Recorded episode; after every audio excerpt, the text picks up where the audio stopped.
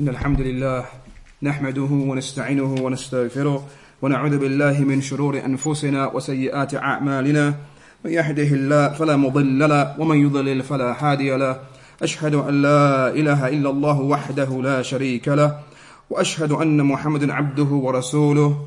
أما بعد فإن أصدق الحديث كتاب الله وخير الحدي حدي محمد صلى الله عليه وسلم وشر الأمور محتذاتها وكل محتذة بدعة. وكل بدعة ضلالة وكل ضلالة في النار أما بعد No doubt, أيها الإخوة, the likes of these times, this time of the week, when the week comes to an end, these times when, and the likes of these days, weekend, Saturday night, when the people, they relax themselves, and when they entertain themselves with that which they entertain themselves with, and they put their feet up at home. They relax their hair, let the hair down, relax the mind from a hard week of work and chasing the dunya. A time of the week which is prime time for many people, prime time to relax and to entertain oneself and to switch off from everything and to just relax and enjoy oneself. But Allah subhanahu wa ta'ala has blessed us and blessed you to be from those who use this time in a, in a way which is beneficial. Beneficial for you as it relates to the next life and the hereafter. Allah subhanahu wa ta'ala, he, he says in the Quran, يا أيها الذين آمنوا اتقوا الله حق تقاته ولا تموتن إلا وأنتم مسلمون. O you who believe, fear Allah with that taqwa and that fear that He is truly deserving of. ولا تموتن إلا وأنتم مسلمون. And do not die except as Muslims. This religion, this Islam of ours is the most valuable thing to us. Or Muslim. The most valuable thing to us, regardless of what's going on in our, in our, in our busy lives. And how you may acknowledge this, that Islam is the most important thing to you and your religion and dying upon it, Islam. But from time to time, no doubt throughout that busy week, we become preoccupied and we forget about the importance of our religion and dying upon this religion. وَلَا تَمُوتُنَّ إِلَّا وَأَنْتُمْ مُسْلِمُونَ Do not die except that you die as Muslims. And so in this, as the scholars they mention, it is as though Allah subhanahu wa ta'ala is saying, يعني live in that condition, in that state of practicing Islam up until you die in that state. Yani, that is why the scholars they say, and the scholars of tafsir, like Ibn, Ibn Kathir, he mentioned concerning this verse, he said,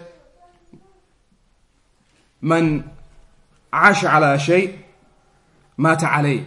Whoever lives upon something, yani in a in a, in a certain uh, state, he lives his life in a certain way, مات عليه. He, he will die in that state.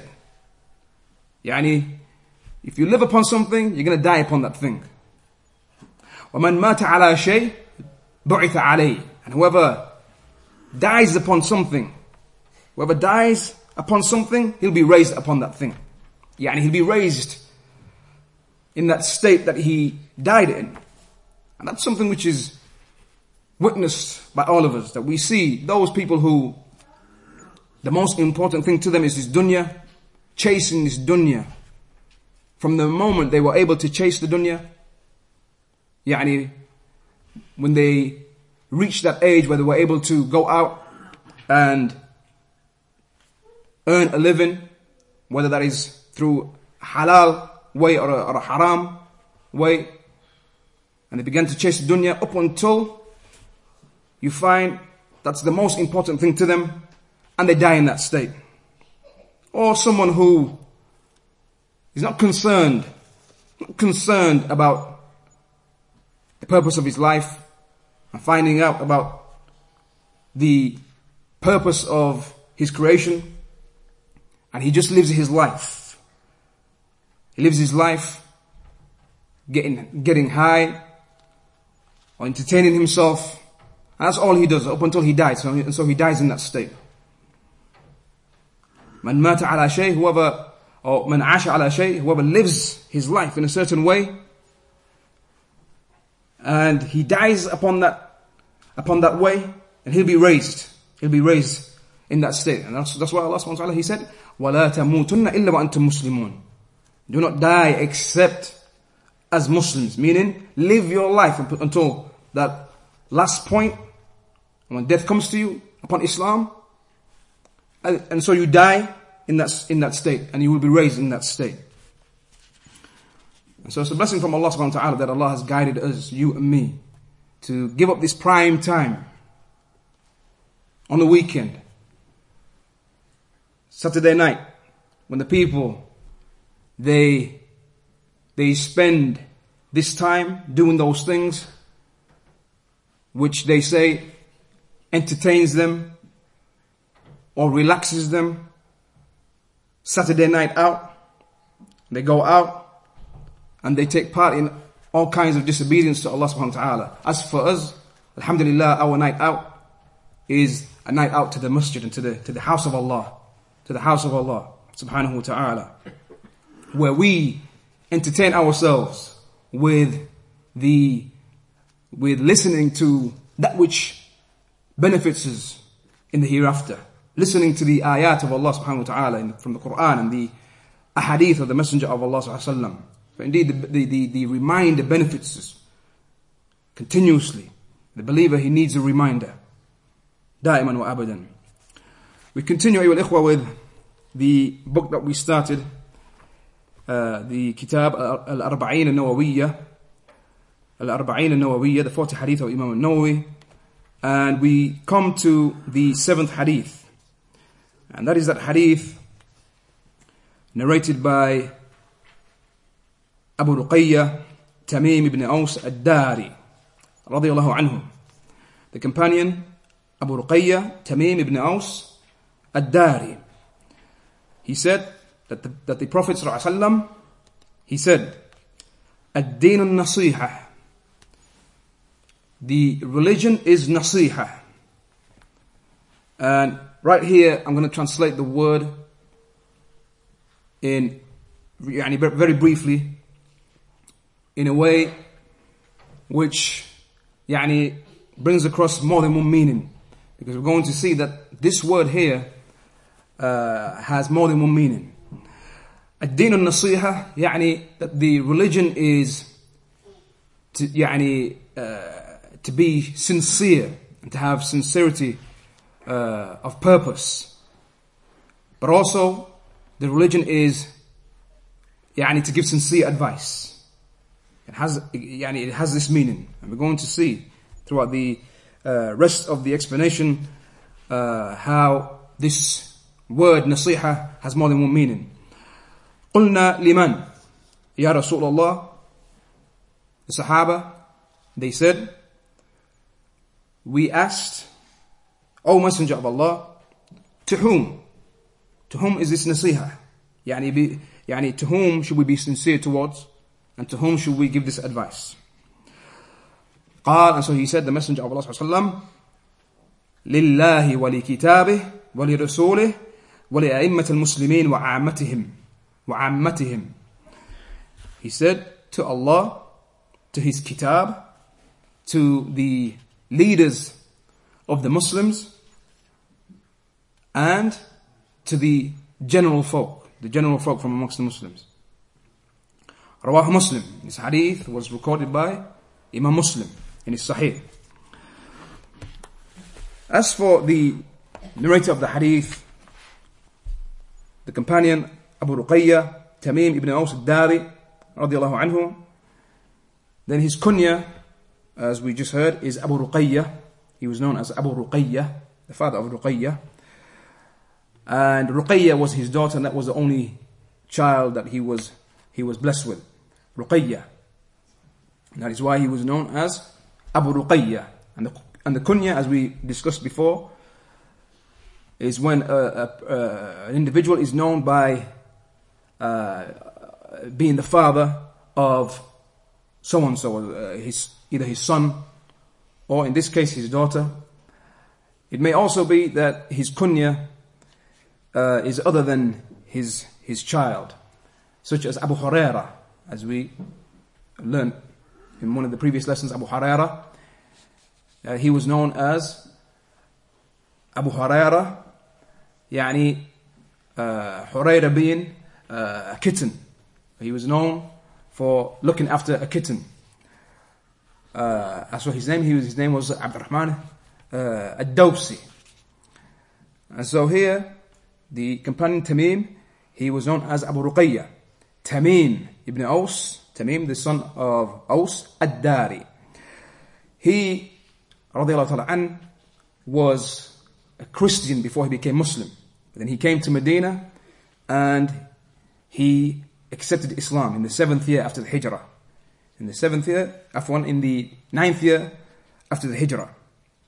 He came to Medina and he accepted Islam. But prior to that, he was a Christian. And he was known for uh, his reading of the Quran and his concern for the Quran, his recitation of the Quran and, and, and reflecting upon the Quran. And also his tahajjud, kathir tahajjud. For, for whoever looks into his, his seerah, his biography, you find that the, the uh, scholars of tariq and seer, scholars who write about the biographies of the Sahaba and the Salaf, they all say that he was kathir tahajjud, kathir, kathir al-ibadah. He used to uh, be plentiful. He used to uh, pray the tahajjud and he was known for his ibadah. He moved to Sham. He moved to Sham, that area of Syria, after the killing of Uthman, radiallahu And he died in the uh, 40th year after the Hijrah. From his manaqib, and from his virtues that I mentioned, the greatest of his virtues is that he narrated a hadith from the Messenger of Allah known as Hadith al-Jassasa. Hadith al-Jassasa. And the scholars they, they frequently mention his narration of this hadith as being one of his virtues. Because in this hadith, there is that which is known amongst the scholars of hadith as رواية الأكابر عن عن الأصاغر when the akabir meaning the, the, the elder ones or the, the, the those who are more, more senior narrate from those lesser than them small or younger than them or, or, or lesser than them رواية الأكابر عن الأصاغر the scholars of hadith they, they, this is uh, like a science with them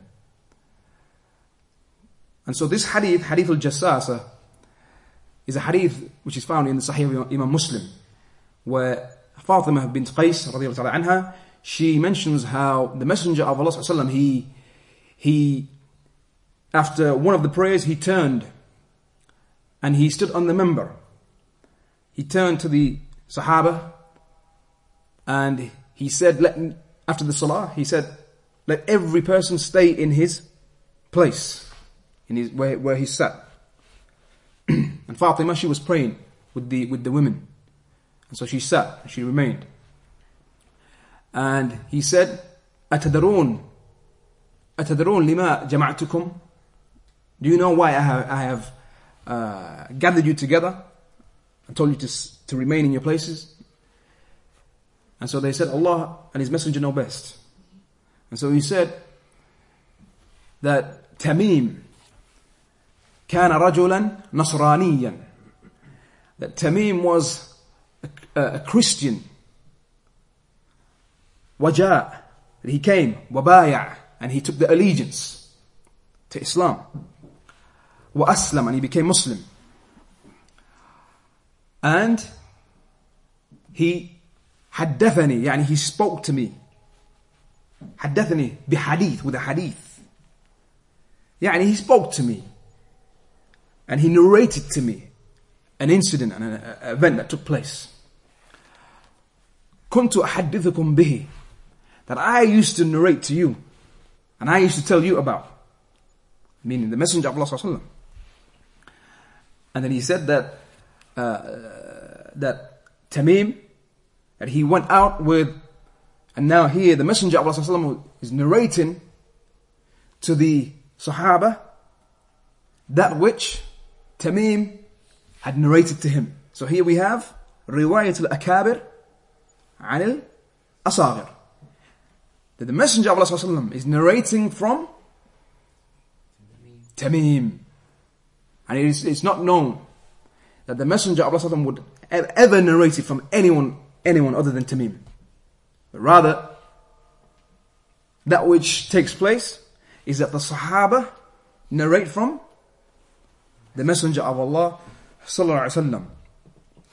And so in, this, in that hadith, that hadith is well known, that hadith where uh, Tamim, he mentioned that he went out when he was a Christian, that he went out into the sea on a, on, on, a, on, a, on, a, on a boat with 30 men. And they remained uh, in the sea for uh, 30 days. And the waves had, yani, uh, forced the ship from place to place within the, within the, within the sea um, until they came to an island. Until they came to an island, and when they came, when they uh, left the ship, the, the boat, and they went onto the island, they were uh, met by يعني with uh, a beast. They, they, they, they, they met a beast, uh, an extremely hairy beast to the point that they, could, they couldn't recognize its front from its rear. And then they, they said, who are you? And then he said, I am Al-Jassasa. Al-Jassasa. And that's why this hadith is known as Hadith Al-Jassasa. And Jassasa, they asked him, what's the meaning of Jassasa? Jassasa, uh, in the Arabic language, uh, refers to, يعني like, uh, to spy to spy يعني that I spy and I bring أخبار يعني news to الدجال to the Dajjal the يعني the Antichrist known as the Antichrist the false Messiah Dajjal and so he the beast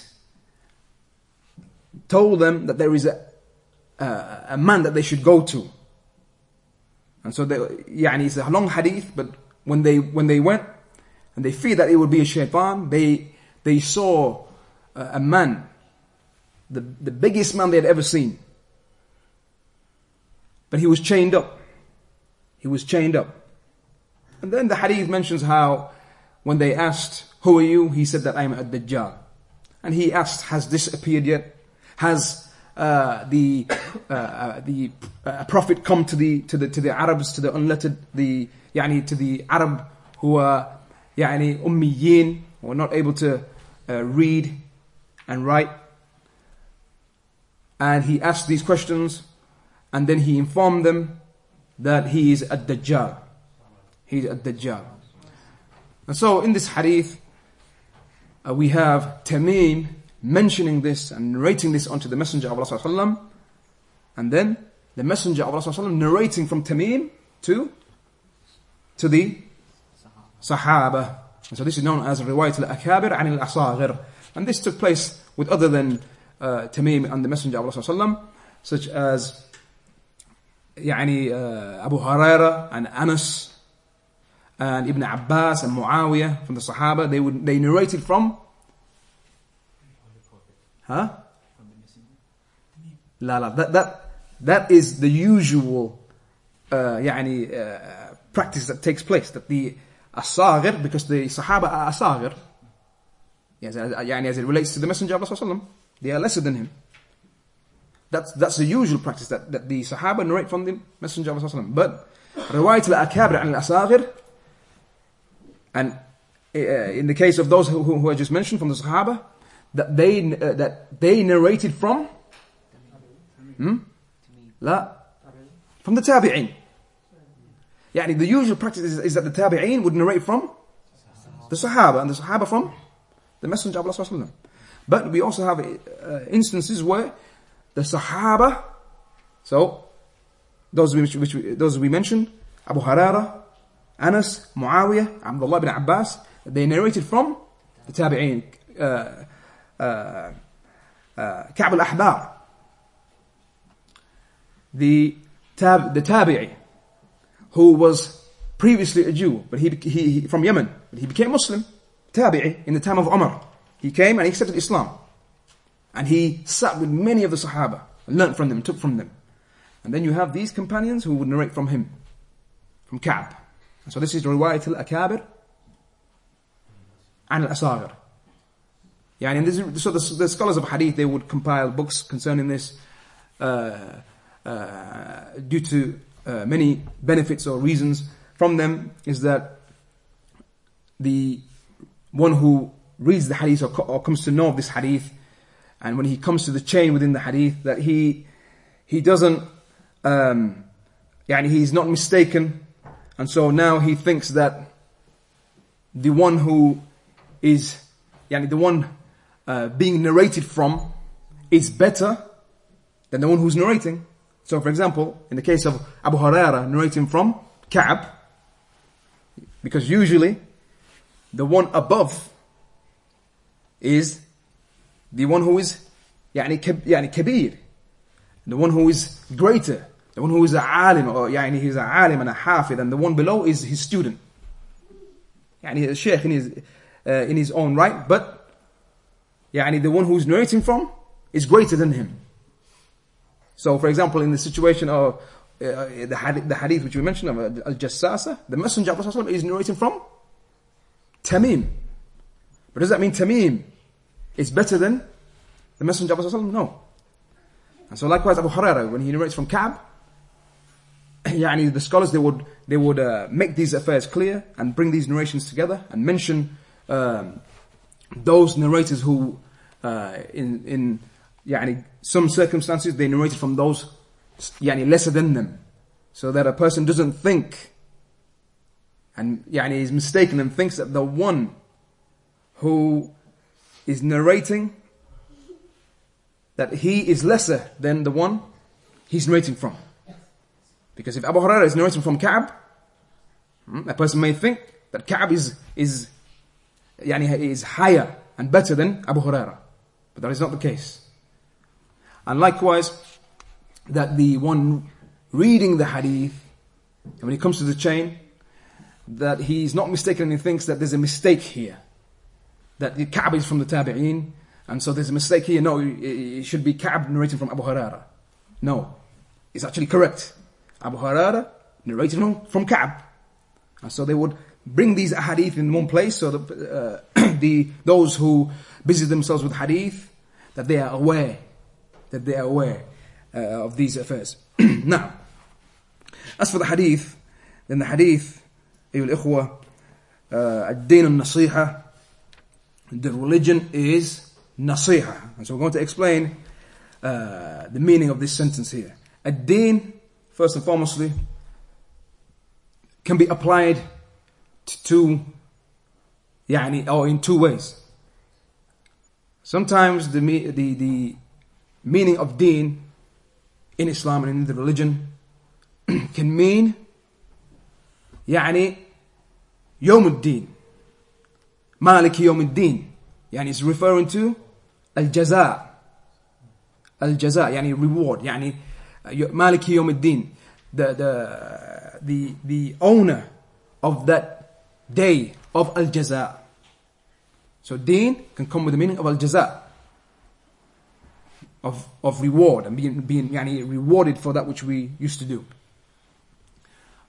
But also deen can come with the meaning of Al Amal, yani of, of, of acting, actions. And yani, uh, meaning by way of that, the religion. Yani because we have this life and the next life, and in this life, we have يعني the, the command to, to, to practice the religion of Allah subhanahu wa ta'ala. And then, in the hereafter, on the last day, we are rewarded based on uh, our, our, our, actions in this dunya. Here in this hadith, the meaning is the second. Yani the deen, meaning the religion. Ad-deen. Ad-deen al-nasiha. so this word, al-nasiha, here, now we have to explain the meaning of it and go back to the roots of the word for the word and for the sentence to make for it to make sense to us and, and the rest of the hadith for us to understand it. Ad-din al-nasiha, al-nasiha, um, the scholars they mention when explaining this word um, that the meaning of it is al-khulus, al-khulus, which means to, to purify something, to purify something. يقال, it is, so, sorry, it is said, شيء ناصح, something that is pure. يعني خالص, خالص, pure. خالص من الغش, يعني it's it's pure and free from ghish, yani deception and, and, and, and, and, and lying. Um, and, and that is the opposite of uh, nush. the scholars when they explain uh, words from the from the uh, practice that they uh, uh, and that which they regularly do when they explain a word in Arabic, they, they mention its opposite. The opposite of nusr is ghish, yani uh, to to be deceptive and to lie. And so nusr is to be yani truthful and to be sincere and to be pure. Naam, so quite frequently the scholars they give the example nasahtul asl nasahtul asl that I purified the honey yani from from the wax and from the impurities, I purified it. يعني إذا صفيته إذا صفيته يعني if you purified it. If you purified the honey, you would say نصحت العسل. I purified the, the honey from the wax and from the impurities. Now, um, and so the meaning of uh, uh, uh, nasiha is khulus or nusuh. يعني نصوح. And that's why when Allah subhanahu wa ta'ala he says, يا أيها الذين آمنوا توبوا إلى الله توبة nasuha. Nasuha. Yani, uh, or you who believe, repent to Allah with that tawbah that is nasuha. Yani pure and sincere. Pure and sincere. Now. And so, this is one meaning of, of uh, nasiha and the origin of this word. Another um, meaning of nasiha and the roots of this word is when two things are brought together in a way that they become connected together. So that is why they say about the khayyat, yani the tailor, the tailor, khayyat, the one who, who, who sews and tailors garments and so on. They, they call him nasih, nasih, because he brings, yani, uh, two pieces of cloth and material together, the edges, he brings them together, and so that, so that they are tied together. And so the khayyat, tailor is known as nasih. This is the linguistic meaning. Um, and so the scholars they mention that in this hadith, in this hadith, the meaning of nasiha is iradatul khair lil mansuhi lah is to intend good for the one who is being given advice. So this is one meaning. And this that we just mentioned here refers to the last two things that were mentioned in the hadith. As for the first three, as for the first three, so that if you go through the hadith again, that the religion is nasiha. And when the Sahaba they said to whom? The Messenger of Allah he said, hmm, Lillah, to Allah, kitabih, to his book, wali rasul, and to his messenger. So the, these are the first three. And the latter two, hmm, to the leaders, ولأئمة المسلمين وعامتهم to the leaders of the Muslims and to the general folk, to the general Muslims. So the first three, the first three, as Sheikh Salih al-Sheikh, he, uh, he mentioned, that the meaning of nasiha here is what we just mentioned. When two things come together, when two things come together to the point that there is harmony, harmony and agreement in between them. Just like the khayyat, the tailor. He brings the two pieces of garment together that they fix together. That there's harmony and agreement together. Um, to the to the point that هذا أعطى حق هذا. Yani so as it relates to, to us as individuals and people, that we come together so that you give this one his right. And that there is no discord between, between you, conflict and disagreement. And so these first three, nasiha to Allah, nasiha to His book, and nasiha to His Messenger, sallallahu this is the meaning of nasiha here. That as a Muslim, towards Allah, and towards His book, and towards the Messenger, sallallahu Alaihi Wasallam, that there is harmony, that you are sincere towards Allah, sincere towards His kitab, sincere towards His Messenger. Sallallahu Alaihi Wasallam. To the point that there is agreement, you, you accept and, and you agree with everything that has come from Allah subhanahu wa ta'ala.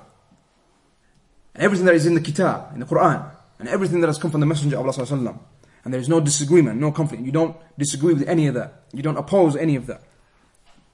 As for the latter two, then the meaning of nasiha here is iradatul khair, to, to want good.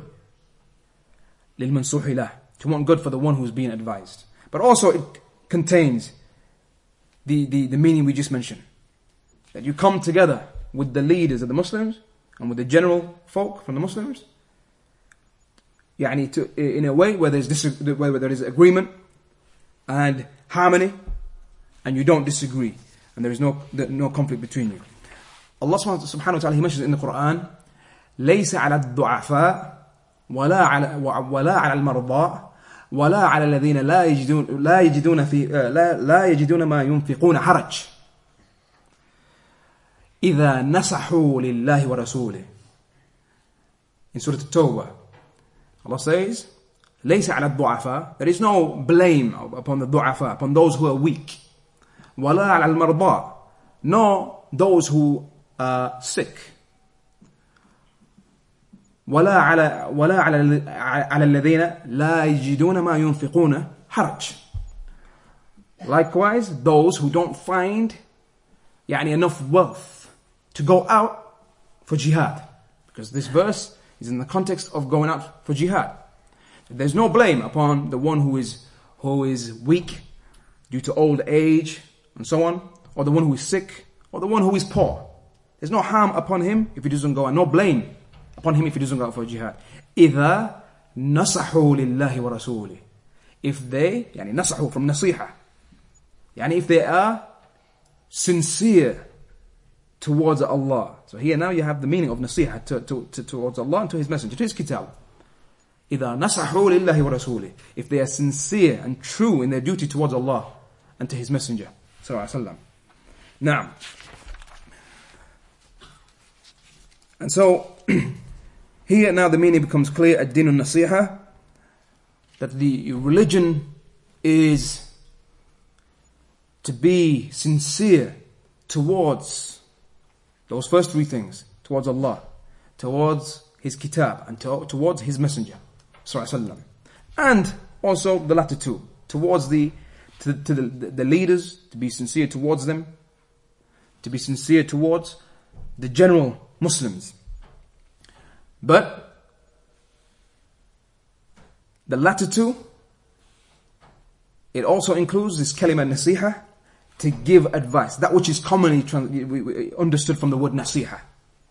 But as for giving advice to, to Allah and to His kitab and to His messenger, no. Not possible for you to give advice to Allah.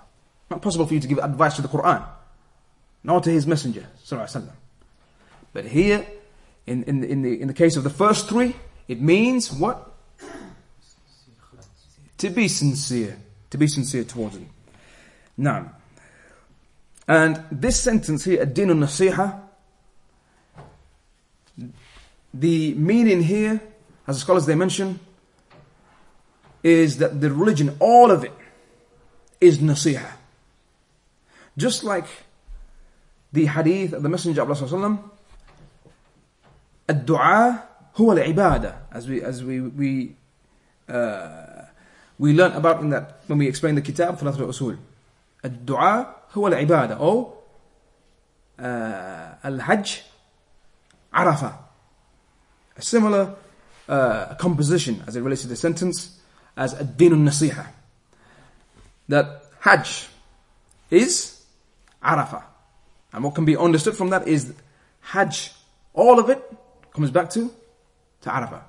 And that is why they say Arafah is a Rukn al-A'zam, the greatest pillar uh, in, in Hajj. From, the, from those pillars in Hajj that, that, that uh, the Hujjaj, they, they carry out. Not that that's the only pillar, but what it, what it means is it is from the greatest, it's, it's the greatest pillar. Uh, and uh, dua huwa al-ibadah, and we know ibadah is of many types, not just dua, but it emphasizes, it emphasizes the, the, the, the, the great station of dua. So here, ad-din nasiha not that the religion, all of it is just to be sincere, that's it, and to, to uh, give advice to, to, to, to, to, to the leaders and to the, to the Muslims. No, but يعني it's from those uh, يعني, uh, those actions from those actions that have a great station to be sincere, sincerity, and to, to, to, to give advice. Now, قلنا liman, we said to the Messenger of Allah and in one wording, the Messenger of, Messenger of Allah he said it three times. الدين النصيحة الدين النصيحة الدين النصيحة And the scholars they mentioned that uh, from the practice of the Messenger of Allah is that when he would teach the Sahaba that he would leave things as general, يعني in a general sense. The religion is a nasiha. And that's it. What, what this does is that it leaves in the mind of the one who just heard that, يعني it, it makes him يعني curious. يعني what's, what's the meaning of that? يعني if you make a general statement, you want to know the specifics. To whom? قلنا لمن so we said to who who said that Tamim and the Sahaba who, who were with him now lillah to Allah. And so here now sincerity towards Allah subhanahu wa ta'ala then that is ikhlas al-ibadah lahu to make that ibadah purely and sincerely for Allah subhanahu wa ta'ala. To make that tawheed to make that tawheed purely for Allah. To first and foremostly accept and to believe the uh, yani in the Tawheed of Allah and the categories of Tawheed, are three, three categories that we mentioned. That a person is sincere towards the Tawheed of Allah as it relates to the rububiyyah of Allah subhanahu wa ta'ala, to His Lordship and His ubudiyyah, the worship of Allah subhanahu wa ta'ala, and to His names and His attributes, that He is sincere. How is He sincere? as it relates to the names and attributes of Allah subhanahu wa ta'ala, He doesn't reject them. He doesn't make ta'wil of them and distort them and reject them and explain them in a way which the Messenger of Allah and the Sahaba never did, and the Salaf never did. Likewise, when a Muslim, when he says La ilaha illallah, he's sincere to that. He's sincere to that. And he, he, he makes the Shahada, but he's sincere both inwardly and outwardly. He doesn't just say it with his tongue and then he goes to the graves and worships those in the graves. But rather he's sincere to his statements. ظاهرا وباطنا. يعني both inwardly and outwardly. And likewise, being sincere to Allah is to obey Him with His commands. And also to stay away from those things that He prohibited. لِكِتَابِهِ To be sincere towards the, to, to, towards the Book of Allah. Then the meaning of that is that first and foremost, a person, he believes that the Quran is the speech of Allah. The Quran is the speech of Allah. And it was revealed to the Messenger of Allah. The Quran, he believes that it is the speech of Allah, not created. It was revealed to the Messenger Muhammad and he also he recites it and he ponders over it and he understands it and he seeks its tafsir. He seeks to learn about the mean, meanings of the Quran the explanation of the Quran. And he acts upon it. He acts upon that which is within the Quran. But a question, why in this hadith did the Messenger of Allah mention the kitab before the messenger when he said that the that this nasiha is to Allah you would expect Allah and his messenger and then to the kitab. But why here in this hadith did the Messenger of Allah mention the kitab before? لرسوله. Mm-hmm. Nah, maybe that's a good point. Mashallah, we, we mentioned that before when explaining to Thalathul Usul. Is it because Quran is the speech of Allah? Mm-hmm. The Quran is the speech of Allah. Naam. Huh? Did someone say something over there? Huh? Because the speech of Allah. Naam. Sheikh, Sheikh Ibn Uthaymeen, he mentioned because the kitab of Allah, yabqa, it remains. It remains. As for the Messenger of Allah, then he, he will die. He will die. But the kitab, yani it remains. The kitab, it remains. And so here, uh, the Messenger of Allah, he, he mentioned the the kitab first, before mentioning the Messenger His Messenger, sallallahu Now, لرسوله to, to be sincere towards the mess- to, towards his messenger sallallahu and that is by bearing witness bearing witness that he is the messenger of Allah sallallahu and to take take that shahada and to say it and, and again to act upon that both inwardly and outwardly to act upon his commands the commands that have come from the messenger of Allah sallallahu and as we're going to see in uh, those hadith that, that, are to come in this kitab. I believe in the the ninth hadith, wherein the Messenger of Allah he said that that which I have ordered you with, or that which I have prohibited you from, فَاجْتَنِبُوهُ Stay away from it. وَمَا أَمَرْتَكُمْ بِهِ And that which I have commanded you with, فَأْتُوا بِهِ مَا Then carry that out as much as you are able. And so that is why Allah subhanahu wa ta'ala He mentions in the Quran, uh, وَمَا آتَاكُمُ الرُّسُولُ فَخُذُوا Whatever the Messenger of Allah gives you, then take it. وَمَا نَهَاكُمْ عَنْهُ فَانْتَهُوا And that which He forbids you from, then stay away from it. So likewise, just as with the Quran, whatever is in the Quran, from the speech of Allah, from prohibitions, from commands and prohibitions, and likewise within the Sunnah and within the speech of the Messenger of Allah, there are commands and prohibitions. So whatever comes from the Messenger of Allah in his Sunnah, then likewise we act upon that from commands and prohibitions.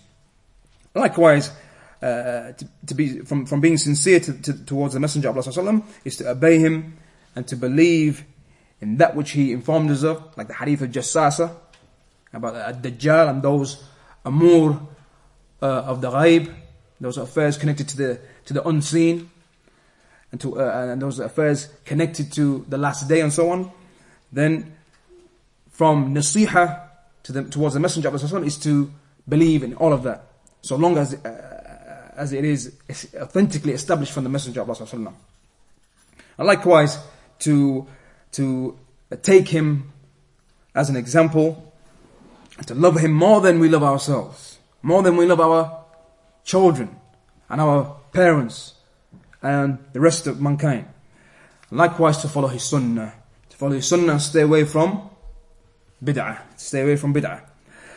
وَلَأِمَّةِ الْمُسْلِمِينَ And to, this nasiha is also towards the leaders of the believers. أئمة المسلمين.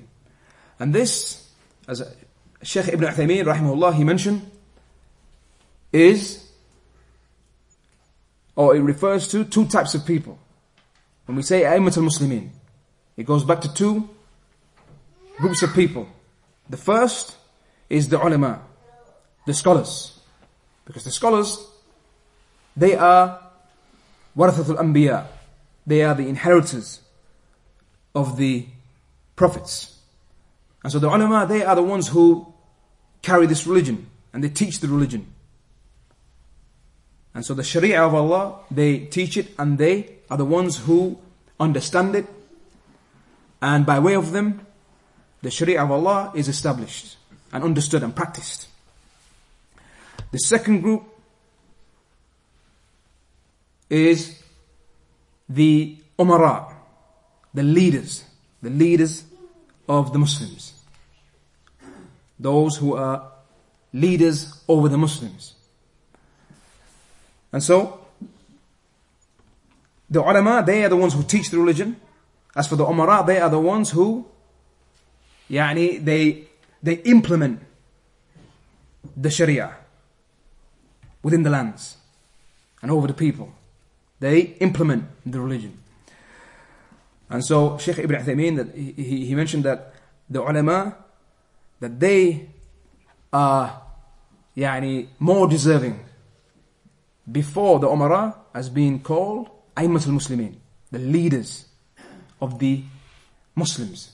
What might come to your mind first and foremostly is when you hear Aymat al-Muslimin and leaders of the Muslims is yani the, the leaders within the lands. But Sheikh Ibn Uthaymeen, he mentions that the scholars, they are more worthy of being called Aymat al-Muslimin. But it also includes the Umara.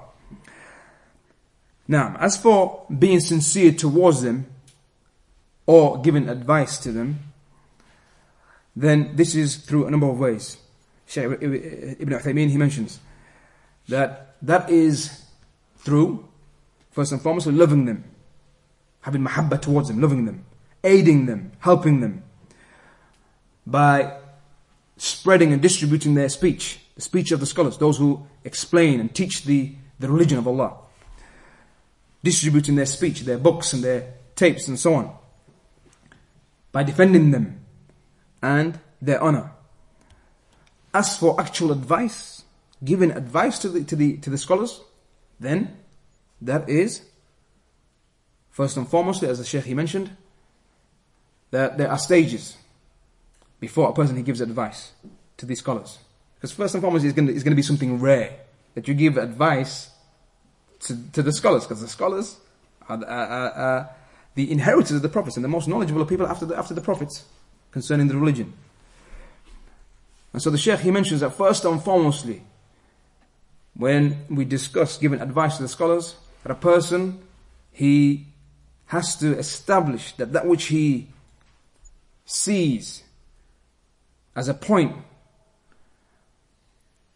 yani a point about which the scholar needs to be advised concerning, that first and foremost he has, he has to establish that that thing truly is a point of criticism. Yani, a point of criticism which requires giving advice. He has to establish that because it could be wrong. That he thinks that the, the, the scholar is in, is in need of advice as it relates to a particular matter, but he could be wrong because a scholar, he, he is one who uh, is acting upon, or yani, that which is uh, the the norm with the scholars is that they act upon that which is in the Quran and the Sunnah. However, it's possible that he can he can fall short, make a mistake, and so on. But first and foremost, the, the person who gives advice to the scholars, then he needs to he needs to be sure that that thing is something which is is is a matter that requires advice. It could be something which is from the religion, but he, he just he doesn't know that it's from the religion. Um, and also, that if that particular matter, after being established, that it is something that requires advice, or that advice, that advice should be given to the scholar, that it is done with ihtiram, with respect, and with adab, and with, you know, with the correct mannerisms. Because giving advice to a scholar when he makes a mistake, yani a scholar can make a mistake. And he can make a mistake in a ruling. That this is advice. And to remain quiet is ghish. Yani it's, to, it's, to, it's to, to be deceptive. But, but to be sincere is to give advice when, when the situation requires that. That a scholar, he may uh, make ijtihad and then he, he, he makes a mistake. That's why you find the other the scholars, they would, they correct him or they, yani, they, they, they, they um, mention a different viewpoint.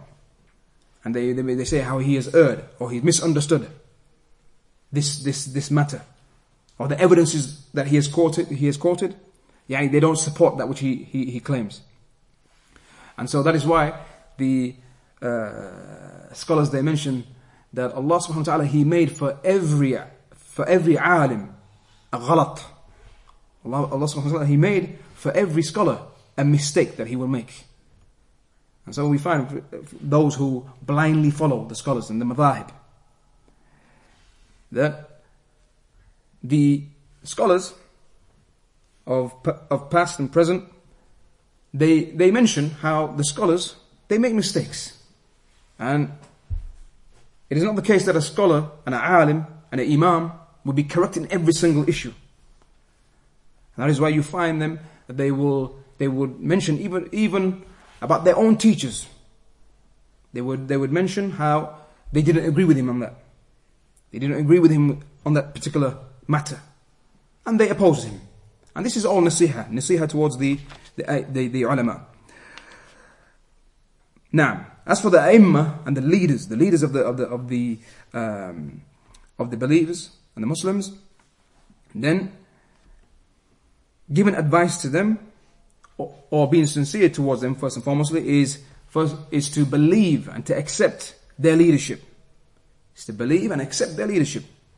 If they have yani, been appointed as, as, as, as, as leaders for the Muslims. The Messenger of Allah he said, من مات من مات وليس في عنقه بيعة مات ميتة جاهلية. Whoever dies يعني and he he uh, was free from making his allegiance towards yani the leaders, the leader of the Muslims, then he has died a death, a death similar to the death of Jahiliyyah, the days of ignorance. Now, and so this shows to us the importance of, of uh, having a leader and being, being uh, obedient to the, to the, to the leader and, and having allegiance towards him. Being sincere towards them also includes being obedient to them in that which is good. Likewise, hiding and covering their faults. But this doesn't mean, this doesn't mean that we remain quiet about their errors and their mistakes. Rather, we advise them in that which is private. We advise them in private. And we have an example of this from the, from, from the Sahaba, from the Sahaba. Usama ibn Zayd, when they came to him, those who came to him and said, will you, will you not advise so and so, the leader? And he said, أتريدون أن أحدثكم أن أحدثكم بكل ما أحدث به الخليفة He said, do you want that I, يعني I tell you about everything that I discuss with the, with the uh, Khalifa and the ruler? And that I'm going to make public his affair. And so we find that the Sahaba, that they would advise, they would advise the leaders in private. And likewise, Ibn Abbas, he was asked about advising the ruler. And he said, In kunta fa'ilan wala bud, if you have to do it, ففيما بينك وبينه if you have to advise the ruler and it's necessary that you advise him then make sure that it's between you and him between you and him and there was a man that came to Al-Ma'mun, one of the leaders of the Muslims. And he was harsh upon him. He came to give advice, but he was harsh upon him. And so Al-Ma'mun, he said to him, he said, خير منك وعد من هو خير مني. He said, though, he said, one who was far better than you admonished one who was who was far worse than me يعني خير خير خير منك وعد من هو شر منك or شر مني عفوا that one who was far better than you admonished and gave advice to one who was far more evil than me referring to who Musa alayhi salam يعني Musa alayhi salam far better than you admonished one who was far more evil than me referring to فرعون اذهبا إلى فرعون إنه طغى وقولا له قولا لينا لعله يتذكر أو يخشى as Allah subhanahu wa ta'ala mentioned in Surah, Surah uh, Taha that Allah subhanahu wa ta'ala he sent Musa alayhi salam and his brother Harun to Fir'aun Allah commanded him commanded both of them to say a gentle word to Fir'aun to Fir'aun so he, he was referring to to uh, Musa alayhi salam with Fir'aun وعامتهم وعامتهم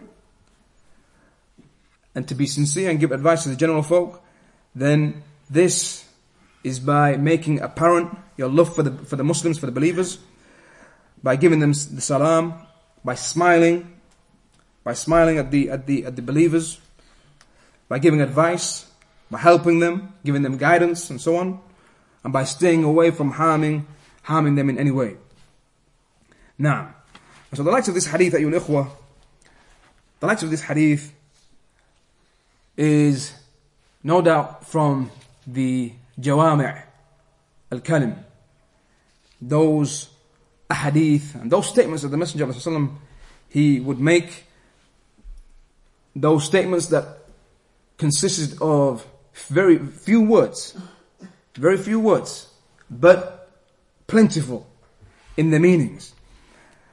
And so, those ahadith, such as, yani some of the, some of these ahadith that you we hear them and we don't ponder upon them.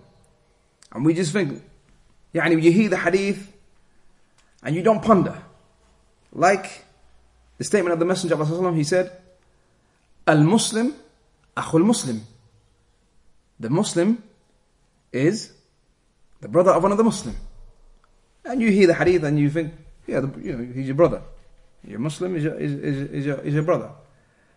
But, يعني, these simple words, they require reflection, ayul ikhwa, and they have tremendous meaning. Yani he's your brother. He's your brother, just like you have blood brothers. Yani think about how you are with your blood brothers. You have respect for your brother who's older than you, also the one who's younger than you. Yani you, there's certain barriers you don't cross.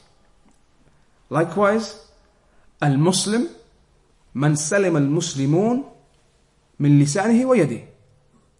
The Muslim is the one, the rest of the Muslims are safe from his tongue and from his from his hand.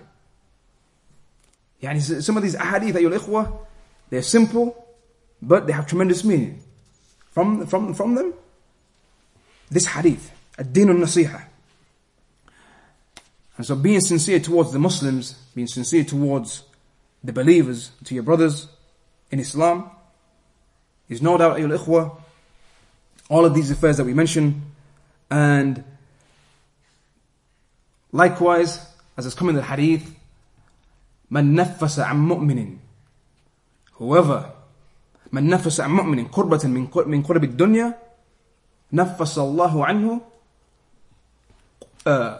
كربة من كرب يوم القيامة in the hadith where the messenger of, messenger of Allah وسلم, he said whoever يعني makes an opening or makes an affair easy for the believer and remo- yani he removes some hardship from him in this dunya Allah subhanahu wa ta'ala will remove a hardship from him from the hardships Yom al-qiyamah and Yom al-qiyamah.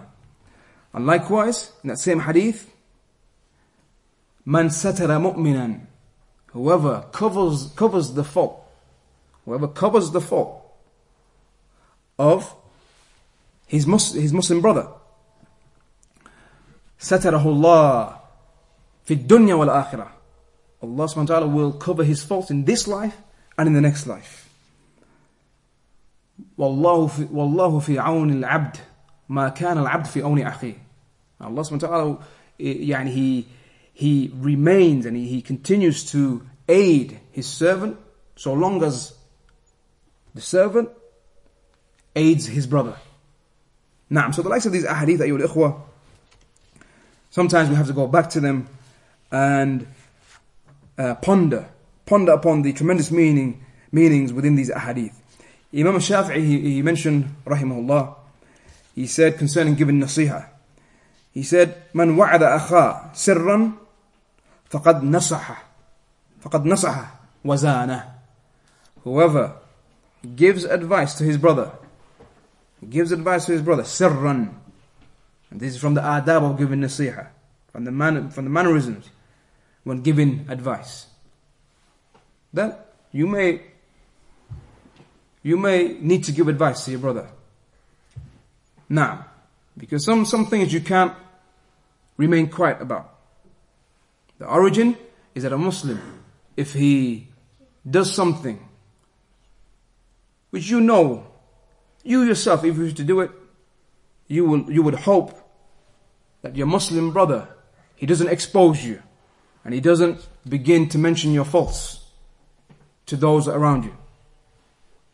And so just like you want that your faults are hidden, then you should want that for your brother.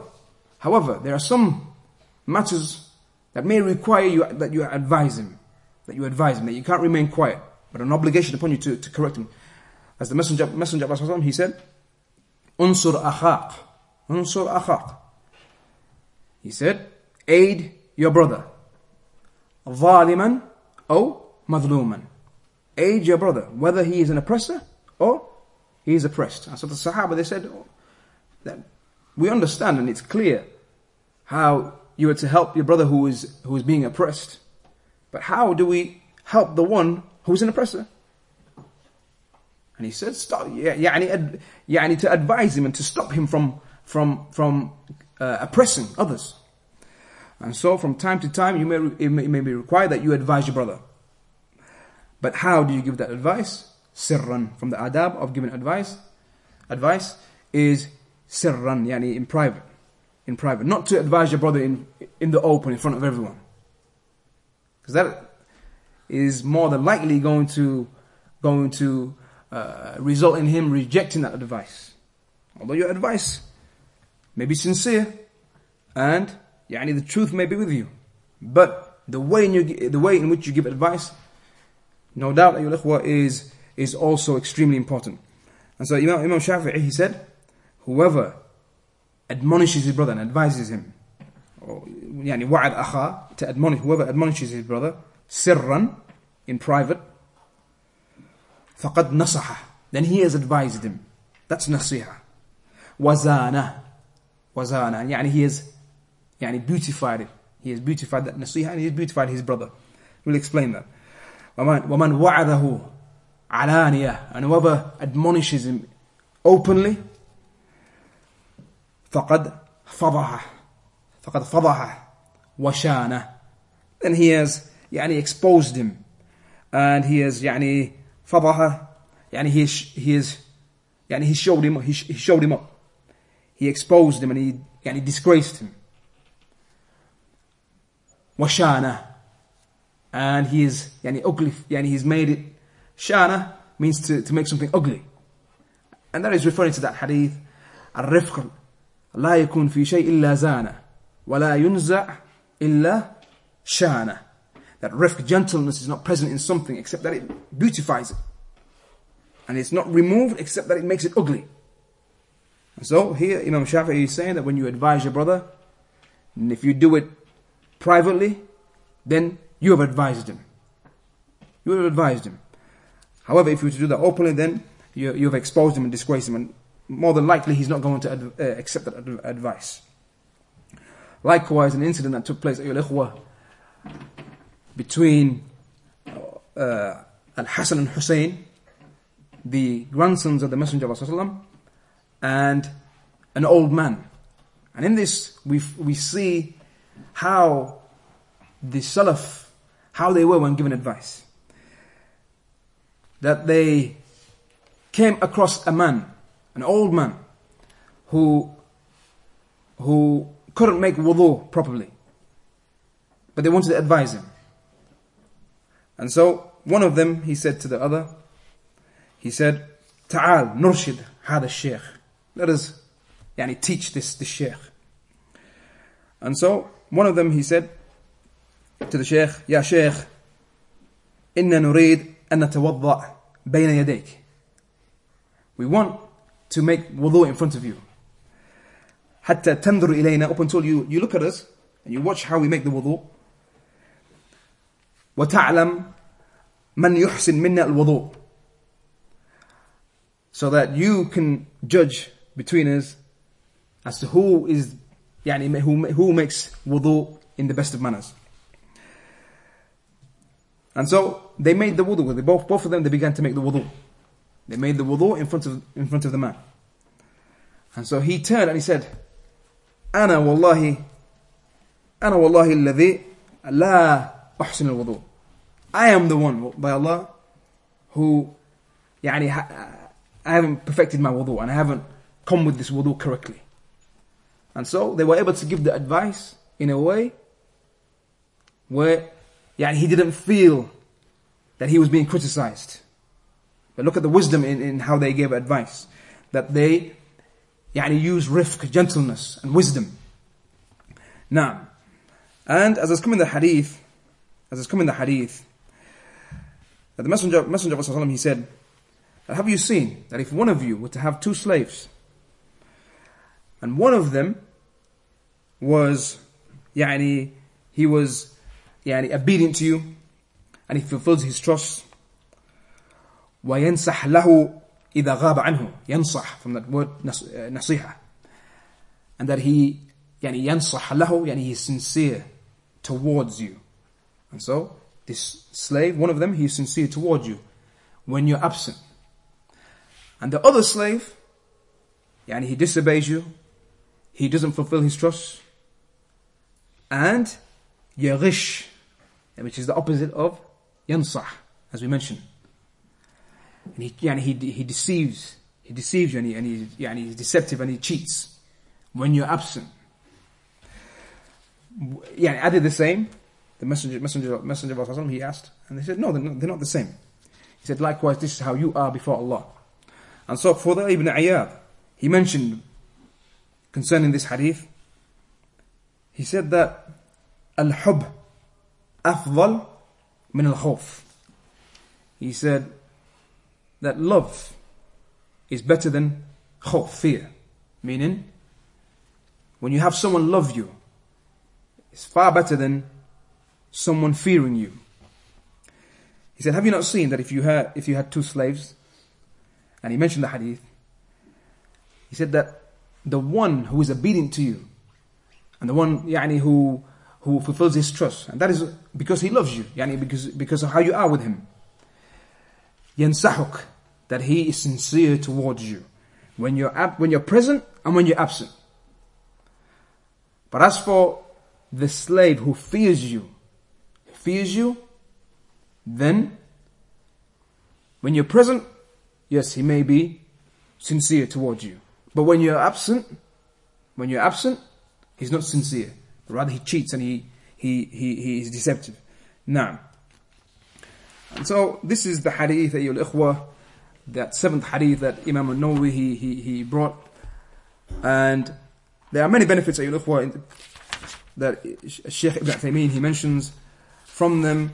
Uh, just as a last point here, um, he mentioned that in this hadith, it shows to us um, how the Messenger of Allah, how he was uh, when teaching the Sahaba from them. It shows, it shows to us the hirs of the Sahaba, their zeal in learning.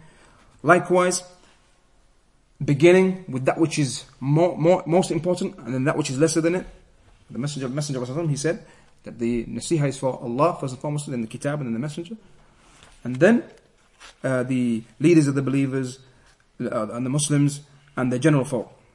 And likewise, that the that the nasiha, that the nasiha, that it is to be given, yani, as has come in the explanation, that the nasiha is to be given to the to the to the leaders and to the general folk. And also in this in this hadith, we learn the importance of of yani having an imam, having having an, an imam, and that that that leadership can be in a general sense and it can be specific. And he mentioned, as it relates to the specific, and we know that which is yani, general, and that refers to the, to the leaders of the Muslims. But there is also um, a form of leadership which is specific. And so the Sheikh he gives an example. He says, for example, the Imam of the Masjid. The Imam of the Masjid. He says that the Imam, he has rights. The Imam of the Masjid. He has rights over the general Muslims. And so the Imam Ratib, meaning the fixed Imam, that there is not to be, that no one is to come and just lead the prayer without his permission. Or that a second Jama'ah is to, is to be carried out without his permission. And likewise, the Messenger of Allah he said that if three people were to travel, three people were to travel, then they should make for themselves an Amir, a leader. And uh, the Sheikh he mentions that it is obligatory to to uh, to obey him.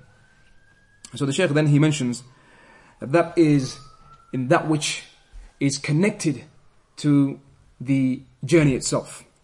And so if the if the one who has been appointed as the Amir in the journey, if he says and he commands one of the others who are uh, making the journey with him, he says, or oh, so and so, stand and, and, and do such and such. Um, if, it is, if it is connected to the journey itself and that which benefits them, and يعني is connected to the journey, then you have to obey him. Wajib, it's wajib to obey him. As for if he commands them with something which there is no benefit, no benefit, yani which is directly connected to the, to the, to the journey itself, then there is no obedience to him. And so, for example, if he, if he says, so and so, get, bring, bring for me my shoes, and he becomes, yani, he, uh, he, he, he becomes, yani, uh, somewhat of a nuisance and he takes advantage, then uh, there is no obedience to him in that. Now, and these are some of the benefits that the Shaykh he brought, and with that will will, will suffice. Uh, next week we will continue with the eighth hadith, um, and that hadith, um, likewise, is a tremendous hadith, um, but we suffice with that. وفق الله الجميع لما يحبه ويرضاه وصلى الله وسلم على نبينا محمد وعلى اله وصحبه اجمعين